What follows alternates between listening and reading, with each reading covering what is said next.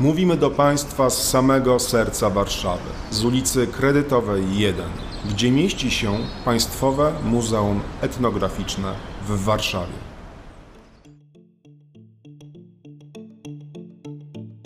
Rozmawiając z Państwem w muzeum, często spotykamy się z pytaniami o związki poszczególnych przedmiotów z naszą dziedziną, czyli etnografią. Etnografki i etnografowie od samych początków tej dyscypliny zwracają baczną uwagę na przedmioty, którymi opisywani przez nich ludzie się posługują bądź posługiwali. Jedna z kustoszek kuratorium etnograficznego, pani Małgorzata Jaszczołt, zainspirowana dociekliwością naszych zwiedzających, stworzyła ten właśnie cykl. Opowieści znaleźć można na naszej stronie internetowej, gdzie każdy wpis ilustrowany jest fotografiami omawianych obiektów. Oraz słuchać w formie podcastu, czytanego przez pracowniczki i pracowników naszego muzeum. Dziś zasiadamy do posiłku. Co wspólnego ma łyżka z etnografią? Drewniana łyżka przez wieki była podstawowym sztućcem do spożywania pokarmów. Właściwie to w wielu przypadkach była sztućcem jedynym. Widelce i noże zwyczajnie nie były konieczne. Wynikało to z charakteru wiejskich pokarmów, a były nimi najczęściej zupy, polewki, bryje, ziemniaki czy kasze. Drewniane łyżki i jedna wspólna miska to wszystko, co składało się na typowy obrazek wiejskiego rodzinnego posiłku. Co ciekawe, ten spożywany był na ławie. Nie używano do tak błahej czynności stołu, który był zarezerwowany do celów kultowych i stał przez większość czasu w świętym kącie pośród świętych obrazów. Jedynymi przypadkami, w których stół mógł posłużyć do spożywania pokarmów, były wieczerza wigilijna lub inne ważne doroczne święta i obrzędy. Wróćmy jednak do łyżki. Etnografowi, widzącemu łyżkę w oczywisty sposób, przychodzi na myśl, by poznać jej wytwórcę. Był to często wędrowny tokarz, który na prostej składanej tokarni obtaczał trzonki łyżek. Ale łyżka również mogła być po prostu wystrugana i wyżłobiona z kawałka drewna. Tak działo się, gdy potrzeba jej posiadania przychodziła z nagła. W ten sposób łyżkę wykonać mógł właściwie każdy na potrzeby własne. Tak zresztą działo się w wypadku wielu kategorii niezbędnych sprzętów.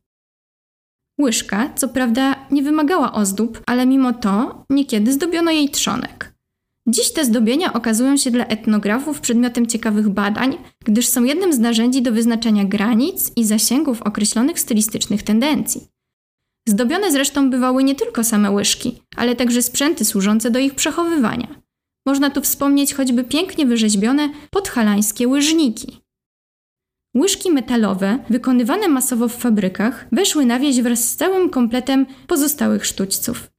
Były oznaką, a zarazem narzędziem nieuchronnych zmian cywilizacyjnych. Wizualnie stanowiły nie lada pokusę, gdyż wykonywane z białego metalu, aluminium czy mosiądzu, nieraz platerowane, błyszczały się i przyciągały wzrok. Niewątpliwie w taki czy inny sposób obecność metalowych sztućców na stole posiadaczy świadczyła o ich statusie zaś od momentu upowszechnienia metalowych sztućców zwyczajnie nie wypadało już dłużej jeść drewnianymi łyżkami. Te jednak nie znikły i nadal służyły do wielu kuchennych czynności. Drewniana łyżka przetrwała i dzisiaj stanowi często pamiątkarski gadżet, który można nabyć w rozmaitych skansenach, muzeach czy innych miejscach związanych z kulturą ludową. Bywają całkiem zwykłe, proste lub ze zdobionymi trzonkami. Ale dlaczego to właśnie łyżka osiągnęła taki status? Etnografia nie odpowiada w sposób autorytarny. Raczej przypuszcza, wnioskując z ludzkich zachowań i opowieści i wytworów. Łyżka jest podstawowym sprzętem służącym do spożywania pokarmów, a jednocześnie ich mieszania i nabierania. Doskonale więc symbolizuje wszystkie procesy związane z pożywieniem, jednej z najistotniejszych kwestii w życiu człowieka. Łyżka posiada przy tym doskonałą formę. Jej kształt został już dawno temu ustalony i właściwie nie ulega zmianom. Składa się z konchy i trzonka, rękojeści czy uchwytu. Do dziś również wykorzystywany jest fakt, że trzonek doskonale nadaje się do zdobienia. Przyglądanie się rozmaitym łyżkom na wystawach Państwowego Muzeum Etnograficznego w Warszawie stanowi nie lada przyjemność – Warto przy tym nadmienić, że w jego zbiorach znajdują się również duńskie łyżki wykonane z drogu.